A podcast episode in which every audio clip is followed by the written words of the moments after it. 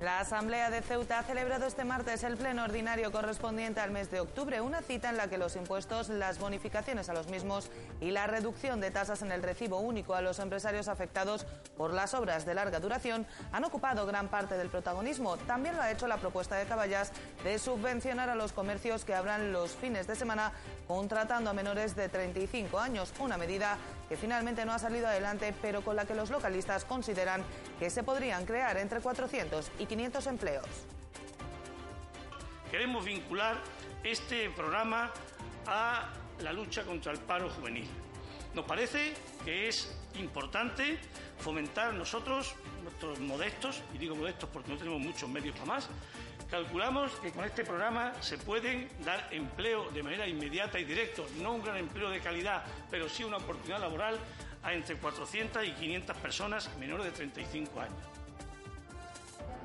Aprender a emprender es el nombre y el objetivo de la jornada que la Cámara de Comercio ha realizado a lo largo de este martes, destinada a emprendedores y personas que quieran serlo, sobre todo para aclarar dudas clásicas como la financiación.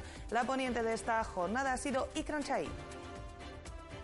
Es muy posible. Eh, vamos, eh, estamos teniendo una gran aceptación por parte de, no solo mujeres, de cualquier persona que tenga una idea de negocio. Y este es el cuarto eh, taller, la cuarta jornada de emprendimiento que hacemos aquí en la Cámara de Comercio. Estamos muy contentos y la aceptación es máxima, desde luego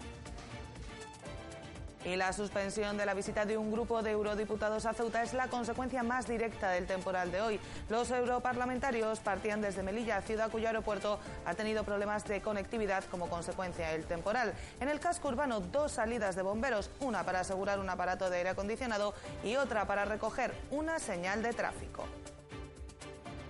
Buenas noches, bienvenidos a los servicios informativos de Ceuta Televisión. Estos que han visto son tan solo algunos de los asuntos que nos deja esta jornada de martes. El resto, como siempre, se los contamos a continuación. Comenzamos.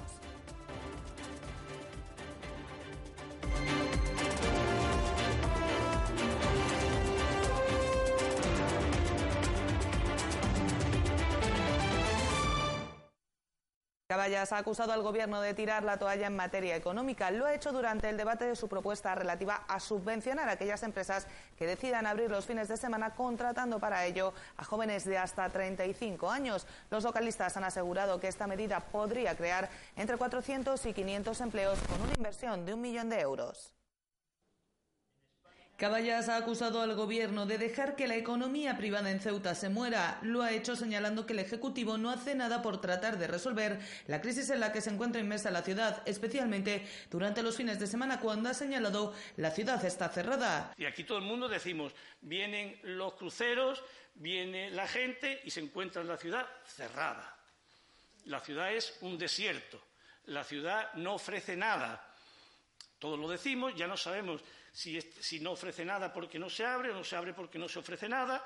En definitiva, hay ahí una zona oscura en cuanto a la lógica que hace que esta ciudad efectivamente tenga más lastre para su desarrollo de, los que ya de por sí tiene, que no son pocos. El marco para esta acusación ha sido su propuesta de subvencionar a aquellas empresas que decidan abrir los fines de semana contratando para ello a jóvenes de hasta 35 años, propuesta que ha explicado el diputado Juan Luis Arostegui podría crear entre 400 y 500 empleos con una inversión de un millón de euros. Queremos vincular este programa a la lucha contra el paro juvenil. Nos parece que es importante fomentar nosotros, nuestros modestos, y digo modestos porque no tenemos muchos medios para más, calculamos que con este programa se pueden dar empleo de manera inmediata y directa, no un gran empleo de calidad, pero sí una oportunidad laboral a entre 400 y 500 personas menores de 35 años. La encargada de dar respuesta a esta propuesta ha sido la consejera de Economía y Hacienda, Kisi Mani, que ha negado que el Gobierno se haya rendido en materia económica, recordando las medidas que se llevan a cabo desde Proces a través de fondos europeos, las acciones de mejora del entorno fronterizo o la próxima puesta en marcha de acciones destinadas a incentivar la economía digital. Todo el esfuerzo que se está haciendo por el asunto de la economía digital y que mañana traeremos a, pleno eh, una medida más de cara a fomentar esa economía que usted dice que nosotros no llevamos a cabo y que no hacemos absolutamente, absolutamente nada.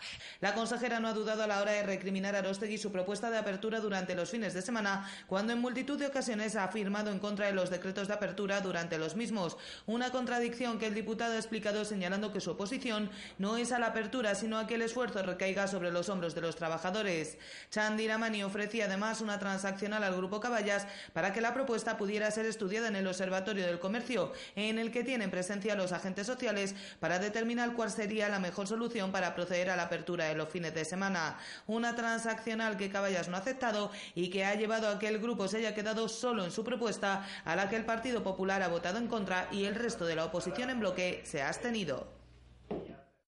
La actividad impositiva de la ciudad ha sido protagonista también de la sesión plenaria con hasta cuatro puntos relacionados con diferentes tasas y bonificaciones a las mismas. Entre las cuestiones que se han abordado se encuentra la necesidad de una mayor justicia tributaria, la petición de penalizar mediante el IBI a las viviendas vacías y solares sin, sin edificar, la necesidad de bonificar el recibo único a los empresarios en las zonas de obras de larga duración y la modificación del callejero fiscal. Los impuestos a los que hacen frente tanto ciudadanos como empresarios se han convertido en protagonistas durante la sesión plenaria de este martes a través de cuatro propuestas diferentes presentadas por los grupos de la oposición. El primero de estos puntos ha sido el presentado por Emedice, relativo a la necesidad de que exista una justicia tributaria que, bajo el punto de vista de la formación que dirige Fátima Med, no existe y sobre la que no se ha hecho nada hasta el momento. La distribución tributaria que han impuesto las distintas reformas de las tasas municipales y que han ido ustedes haciendo nos han llevado al sistema actual que tenemos, que es injusto tributariamente. Estoy totalmente en contra de una frase que usted ha dicho y que eh, no se ha llevado a cabo por la inacción del Gobierno. Eh, no puedo estar más en contra porque no es así. Usted lo que, porque fíjese que lo que pretendemos es hacer un cambio de la estructura del cobro y de la gestión de los impuestos de, casi todas las tasas eh, de de esta, de esta Administración. Eso significa un cambio en la gestión absoluta de servicios tributarios y también me gustaría que fuese un asunto que tuviera la unanimidad de toda esta Asamblea. La segunda de las propuestas relativa a las tasas ha sido la planteada por Caballas en lo que se refiere a una penalización a través del IBI a aquellos propietarios de viviendas vacías y solares sin edificar. Una propuesta que el grupo basa en la justicia social y que no ha sido aceptada por el Gobierno. ¿Es asumible o aceptable que una ciudad con más de 3.000 demandantes de vivienda, sin contar la cantidad de gente joven que ha tenido que volver a la vivienda de sus padres por razones económicas, y que no están computados a lo mejor como demandantes de vivienda, pero de hecho son personas que no tienen vivienda, sin computar las personas que están viviendo en infravivienda, ¿es justo, socialmente hablando? ¿Se puede mantener simultáneamente pisos vacíos y demandantes de vivienda en una cantidad tan elevada? Mire, nosotros no estamos a favor de, esta propuesta, pero porque fundamentalmente no estamos a favor de subir impuestos. La tercera propuesta ha sido planteada de nuevo por Emedice y era la relativa a una rebaja en el recibo único a los empresarios instalados en zonas de obras de larga duración. Una propuesta que ha recibido el voto negativo del Gobierno que ha explicado que llega fuera de tiempo. Se trataba de una de las propuestas que quedaban aparcadas el mes pasado, ya que se ha establecido en las medidas acordadas con los empresarios afectados una bonificación del 95% del recibo único. A lo único que se han venido ustedes dedicando es a intentar parchear el problema que ustedes mismos han generado a los empresarios y empresarias de esta ciudad, sea en Gran Vía, sea en Claudio Vázquez, sea en cualquier zona de Ceuta afectada por sus obras de larga duración, y lo único que se les ha ocurrido ha sido lanzarse hacer promesas. En tercer lugar, hemos eh, eh, encontrado una vía también legal dentro del ámbito de servicios eh, tributarios para la reducción del recibo único. En este caso, no en las cuantías que usted establece del 20, el 30 y el 40%.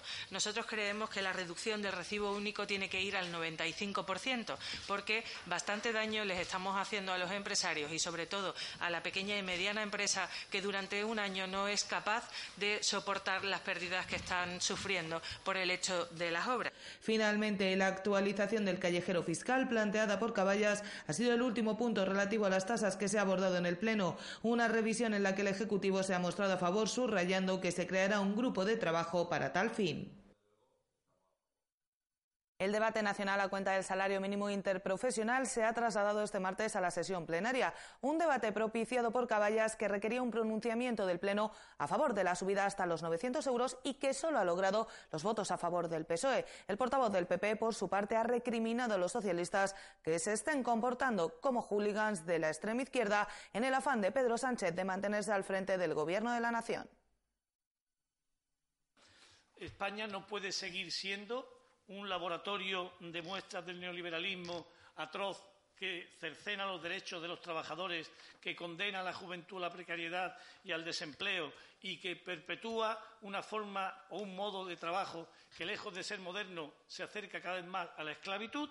Y en, ese nuevo proceso de cambio, este tipo de medidas suponen un impulso que todos los que creemos que nuestro país tiene derecho a vivir mejor, tenemos la obligación moral y política de impulsar. Eso es lo que ustedes han hecho. Traicionar a los que crean riqueza. Ir a por ellos. Porque se están comportando ustedes como unos hooligans de la extrema izquierda, cuando ustedes hasta este momento habían sido un partido de centro, centrado, un poco escorado a la izquierda, pero era lógico, porque para eso son socialistas y tienen 140 años de historia y proceden de la clase obrera. Lo de españoles ya lo iremos viendo según vayan los meses corriendo. El Pleno de la Asamblea ha aprobado también el uso dotacional provisional de la parcela de las Torres del Hacho en la que deberían ir ubicadas más de 40 viviendas. Tal y como ha señalado el consejero de fomento a la propuesta de Ciudadanos, las opciones que se barajan para dotar de infraestructuras a la zona son las de un aparcamiento y un parque infantil. Las comunidades de propietarios de Torres del Hacho reclaman una solución para este espacio, inerte, al tiempo que demandan otros servicios de los que ahora no disponen, sintiéndose relegados en los planes de actuación del Gobierno de la ciudad. Eh, hemos visto que urbanísticamente es compatible un uso residencial con un uso dotacional provisional y lo que creemos que es más importante que ahí se pueda realizar es el de un aparcamiento. Un aparcamiento que es nada más que poner una torta de hormigón y que no, tiene ningún, no, no supone ningún tipo de impedimento para futura construcción de vivienda que en ningún momento sea desechado. La seguridad vial, especialmente de los peatones, se ha convertido en protagonista de la sesión plenaria de la mano de una propuesta de Ciudadanos que solicitaba la realización de un estudio sobre la visibilidad y la señalización de los pasos de cebra, así como la posibilidad de instalar pasos de cebra 3D. El encargado de dar respuesta a esta propuesta ha sido el consejero de Gobernación, Jacob Achuel, que ha señalado que estos últimos no serían efectivos porque los conductores se los aprenderían. Tras una semana en la que los accidentes de tráfico han ocupado gran parte de la actualidad de la ciudad, la seguridad vial se ha vuelto a convertir en protagonista este martes en la sesión plenaria ordinaria. Lo ha hecho de la mano de Ciudadanos que ha exigido la realización de un estudio sobre la visibilidad y la señalización de los pasos de cebra en la ciudad y ha propuesto la posibilidad de instalar los denominados pasos de cebra 3D, cuyo coste inicial ha explicado queda compensado por sus propiedades y duración. Que ofrecen una seguridad extra a los peatones al provocar lo que se llama la frenada instintiva. De hecho, constituyen un sistema menos invasivo que los reductores de velocidad y económicamente sus propiedades y duración compensan el coste inicial. Ceuta debería contemplar la implantación de estas nuevas tecnologías. A la propuesta de Ciudadanos se han sumado tanto PSOE como M. Dice que en ambos casos han recordado cómo han presentado propuestas e interpelaciones relativas a la situación de los pasos de peatones sin que se hayan tomado medidas al respecto, subrayando muy especialmente cómo la ubicación de cierto mobiliario genera problemas de visibilidad y atenta contra la seguridad de los peatones. Creemos que debe analizarse por parte de los técnicos correspondientes la ubicación de los pasos de cebra, por un lado, y sobre todo también el mobiliario urbano que le rodea y es que no se pueden colocar objetos que dificulten la visión tanto a los peatones como a los conductores. El encargado de dar respuesta a esta propuesta ha sido el consejero de Gobernación, que ha asegurado que se ha trabajado y mucho en este aspecto, indicando que en lo que va de año se han tramitado más de 20 expedientes relativos a estos pasos a iniciativa de la policía local o dando respuesta a las peticiones vecinales y ha señalado que se analiza constantemente cada ubicación. Respecto a la posibilidad de establecer pasos de cebra 3D, el consejero ha puesto sobre la mesa que tras la consulta verbal a los técnicos no parecen ser la solución más adecuada para la ciudad. Hemos estado sondeando con algunos técnicos de la ciudad y no, no parece ser le hablo de un informe verbal, lo pediremos por escrito, no parece ser esta ciudad la idónea para eh, pintar en los modelos 3D los pasos de cebra.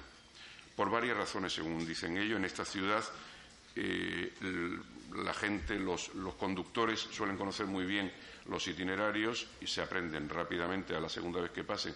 Saben que eso es una simple pintada y, por tanto, no la van a respetar. Finalmente, la propuesta de estudiar la ubicación y señalizar los pasos de peatones ha salido adelante por unanimidad, señalando Ciudadanos que si el que circula no respeta un paso 3D, difícilmente va a respetar los tradicionales. Y la reivindicación histórica para la creación de un albergue juvenil en la ciudad ha vuelto a salir a colación este martes en la sesión plenaria de la mano del PSOE. La diputada, la Maida Daouz ha logrado el voto positivo de la mayoría de la Cámara, si bien el portavoz del Grupo Popular ha señalado que buscarán la vía para hacerlo, aunque no descartan que sea a través de una acción concertada con la iniciativa privada. Y es muy triste, es muy decepcionante que en pleno 2018 tengamos el Grupo Parlamentario Socialista que traer un tema histórico para esta Asamblea, porque de todo es conocido que la creación de una albergue juvenil es una de las reivindicaciones de cualquier movimiento asociativo joven o de la juventud ceutí en casi una década. Y somos el único territorio español sin albergue juvenil. El único. Bueno, nosotros vamos a apoyar la moción no vamos a hacer ninguna promesa, pero vamos a apoyar la moción porque si no estamos en este momento en condiciones, digo desde el punto de vista presupuestario, de decir, dentro de tanto tiempo se va a iniciar la construcción de un albergue, probablemente podamos encontrar la manera, mediante una acción concertada, de poner a disposición de nuestros jóvenes una instalación que permita, eh, por lo menos durante un tiempo, sustituir una iniciativa pública que, desde luego, no se ha producido.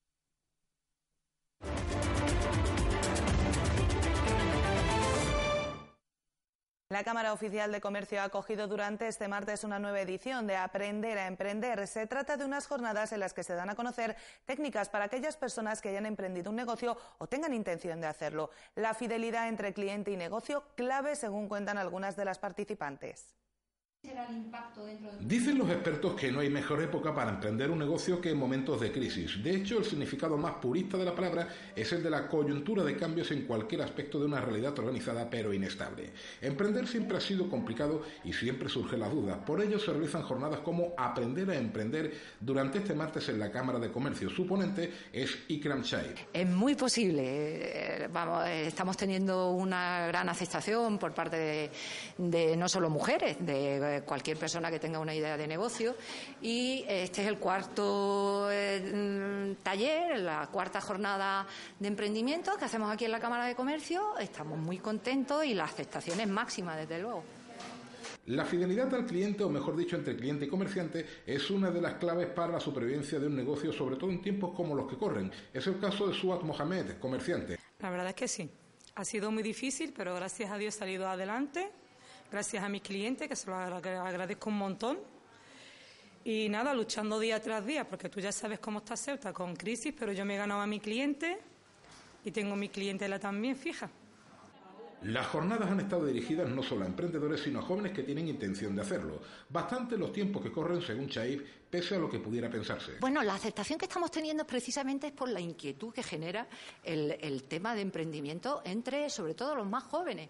La posibilidad de que se le ofrezca una oportunidad de negocio, un plan de negocio, que se pueda llevar una idea de negocio y que pueda ser factible, pues despierta mucho interés. las preguntas fundamentales son, como siempre, el dinero.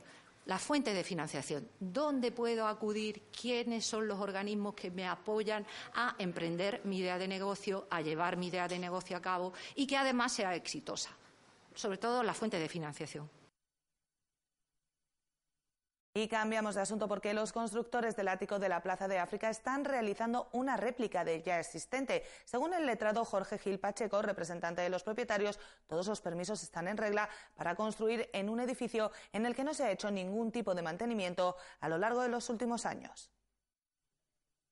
Los constructores del ático de Plaza de África, que está denunciado por una construcción supuestamente ilegal, niegan la mayor. Tienen toda la documentación en regla y todos los permisos solicitados para construir una réplica de lo ya existente. Así lo dice el abogado Jorge Gil Pacheco, representante de los propietarios. Es una réplica exacta de la edificación que había aquí de 65 metros. No se está haciendo ni un metro más, ni nada, ni nada nuevo. Se está haciendo justamente lo que había aquí ya construido. Por lo tanto, desconocemos de dónde sale esa información, esas denuncias de que si se está tapando unas ventanas, por cierto, unas ventanas que están construidas sobre una medianera totalmente prohibida y en ningún momento se está quitando ninguna luz, no se está quitando nada de comparado a lo que estaba anteriormente. Los constructores compraron en el ático una subasta por un precio aproximado de 25.000 euros para edificar dos apartamentos turísticos. El problema, según su representante legal, está en las malas condiciones del edificio en el que afirman no se ha hecho ningún tipo de reformas en los últimos años. Parece todo obedecer a la falta de mantenimiento de los dos inmuebles porque si tiene filtraciones es lógico que una edificación de, de, cerca de un siglo pues es normal, si no ha tenido ningún tipo de mantenimiento, es normal que esté afectado por la inclemencia del tiempo, tenga filtraciones, tenga humedades, tenga fisuras en los muros, el estado que se encuentra actualmente. Gil también se refiere a las denuncias de los vecinos de Plaza de África 12 y admite que el asunto está judicializado a pesar de que sus clientes tienen toda la documentación solicitada o en regla. Esta edificación está en un entorno protegido, eh, depende de la licencia de obra, depende de la comisión de patrimonio por parte de la ciudad y lo que es la licencia está solicitada en su debido tiempo eh, y forma, eh, está con un proyecto de un arquitecto, está avisado y está pendiente, está pendiente de la oportuna licencia definitiva y en cuanto a la judicialización del caso, eso es debido a que un propietario de una vivienda inferior ha denunciado a los propietarios de esta planta en la que nos encontramos aquí supuestamente por unos daños que nosotros entendemos que esos daños en absoluto se deben a la obra que están realizando aquí en esta planta ático porque en el edificio donde se pretende levantar estos apartamentos no vive prácticamente nadie en estos momentos. Más cosas. La Asamblea de la Federación Provincial de Asociaciones de Vecinos ha autorizado la creación de dos nuevas asociaciones en Arcos Quebrados y Avenida de España. Todo ello en la primera reunión de la Asamblea después de que Francisco García Segado asumiera el cargo hace casi cuatro meses. Dos nuevas asociaciones de vecinos se suman al movimiento vecinal tras la primera asamblea de la era García Segado. El conclave de los dirigentes vecinales autorizó la creación de asociaciones tanto en Arcos Quebrados, que se independiza así de Príncipe Alfonso, como de la Avenida España, que comprenderá en principio los bloques de la antigua clínica de Carrascosa.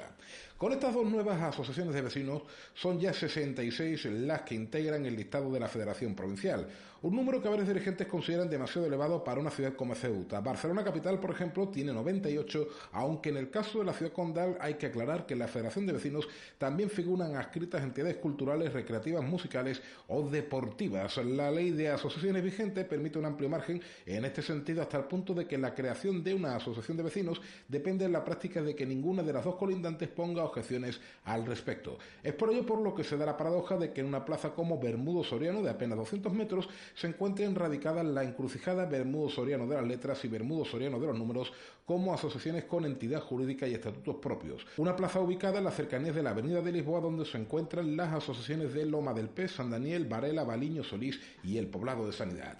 Por lo demás, el ambiente parece algo más relajado o menos tenso que en las anteriores asambleas. García Segado presentó al plenario a su nueva junta directiva casi cuatro meses después de su elección el pasado 2 de julio.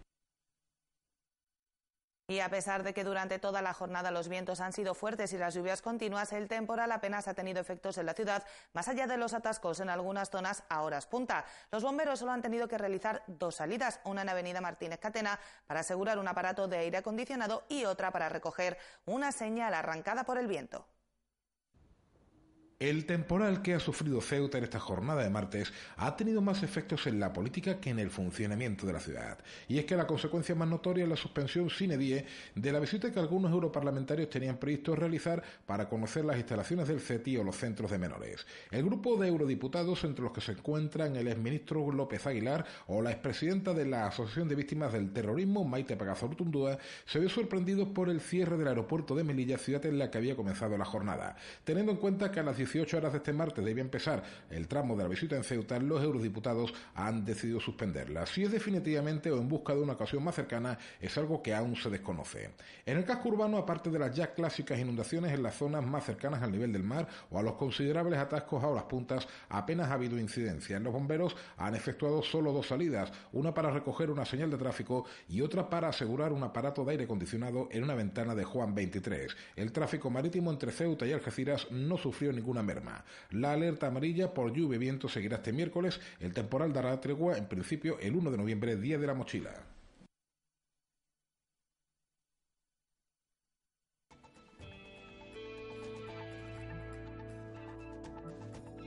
Y vamos ya con la información del tiempo para la jornada de mañana. Como ven, el panorama muy similar al de hoy, intervalos nubosos aumentando a cielos cubiertos a lo largo de la jornada con chubascos que pueden ser especialmente fuertes e intensos por la tarde. Las temperaturas con pocos cambios, mínima de 13 grados, máxima de 19. El viento seguirá soplando de poniente fuerte. Y el número premiado en el sorteo de la Cruz Roja de hoy ha sido el 465 465. Nosotros nos vamos ya, no sin antes recordarles que pueden seguir toda la actualidad de la ciudad en nuestros perfiles, en las redes sociales, Facebook y Twitter, en nuestros podcasts y, como no, aquí en www.ceutatv.com. Hasta mañana. Adiós.